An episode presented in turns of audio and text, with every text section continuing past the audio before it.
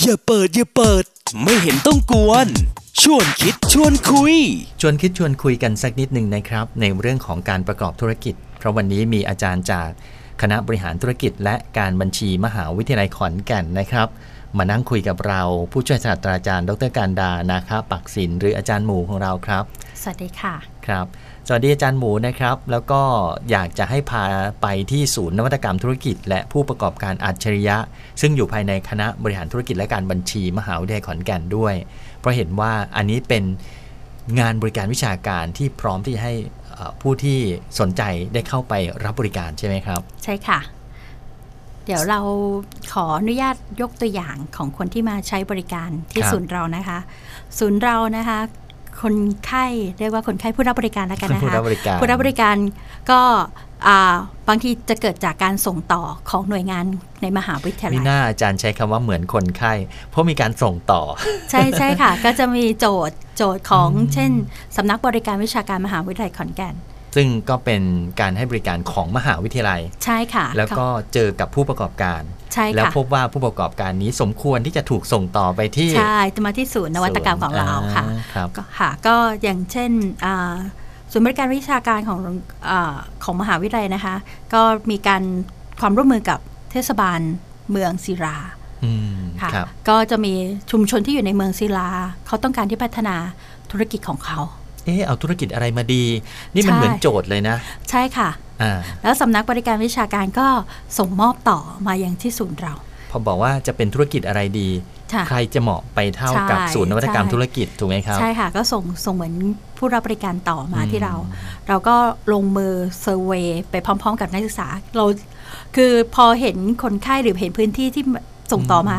เรามองเป็นเหมือนรางวัลนะคะ โจทย์ใหญ่มาแล้วใช่ไหม ใช่ รั ค่ะ บ เป็นเหมือนรางวัลหรือเราอุ้ยเรามีเวหรือมี เออ พื้นที่ที่นักศึกษาลงไปทำงานไปเรียนรู้ละ เออ เราก็ลงไปพื้นทั้งยกอาจารย์ทั้งสาขาทั้งศูนย์เนี่ยค่ะ ครับ ลงไปพร้อมกับนักศึกษา อือฮึ ค่ะอ่าที่ศิลาเราไปทุกพื้นที่เกือบทุกตารางนิ้วของของศิลา แล้วอาจารย์ศิลานี่เป็นเป็นตำบลที่ใหญ่มาก ใหญ่มาก ใช่ มี ค่ะ ความหลากหลายมากด้วย ใช่ใช่ เออ ค่ะ หลากหลายมาก ๆ เลยค่ะ เออ แล้วก็มีเป็นตำบลที่มีศักยภาพมาก อ่า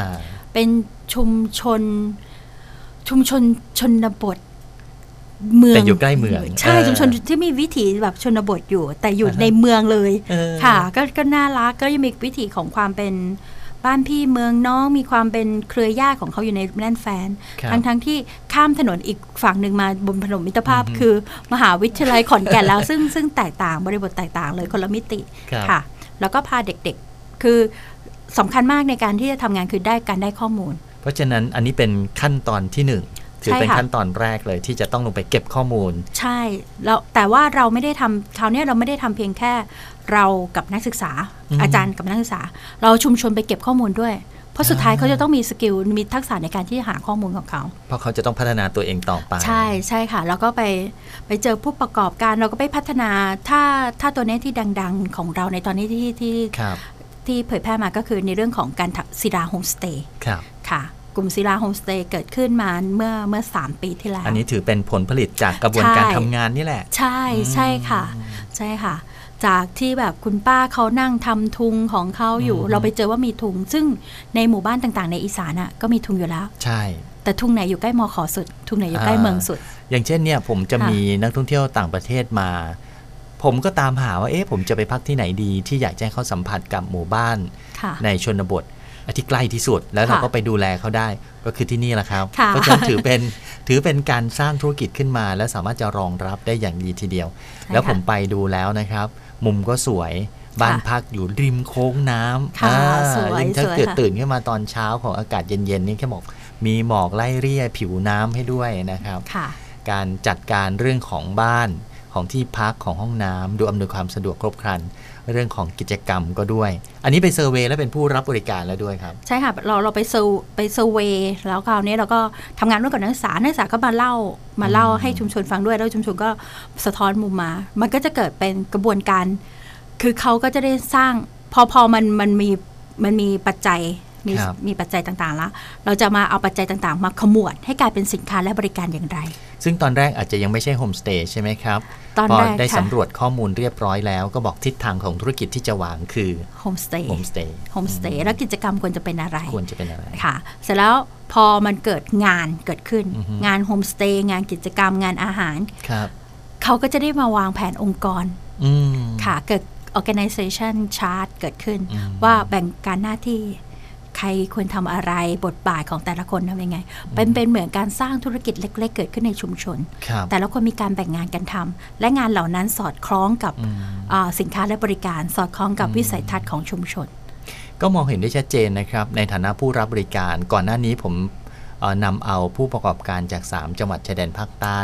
ที่เป็นวิทยชุมชน ค่ะ ไปใช้บริการ ก็เกิดความประทับใจนะครับ ค่ะ โดยเฉพาะอย่างยิ่งยิ่งเป็นการให้บริการที่ข้ามวัฒนธรรมอ่ะเขาได้เรียนรู้อะไรกันเยอะเลยทีเดียว ใช่ใช่ใช่ ครั ค่ะ นี่คือตัวอย่างหนึ่ง ค่ะ ตัวอย่างหนึ่งบางตอน ใช่ใช่ เพราะว่าศิลาเองเนี่ยมีจุดเด่นอยู่หลายจุดใช่ไหมค ใช่ รับ ใช่ค่ะ เสร็จแล้วพอพอพอทุกอย่างมันเป็นถูกวางอยู่บนพื้นฐานของทรัพยากรของ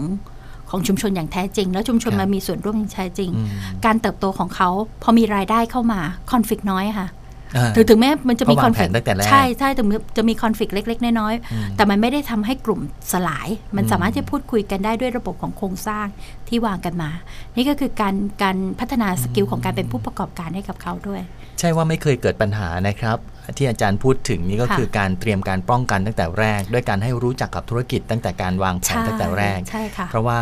ในสังคมชุมชนบ้านเราเคยเห็นครับ ก่อนที่การท่องเที่ยวจะเข้า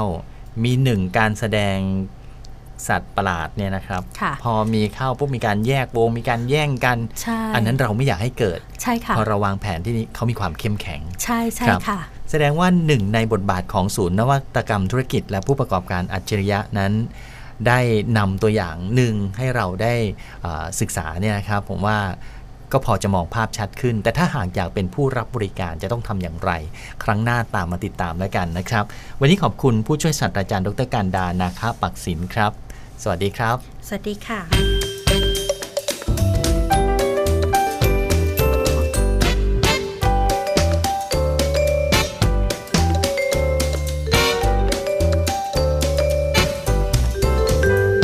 ชวนคิดชวนคุย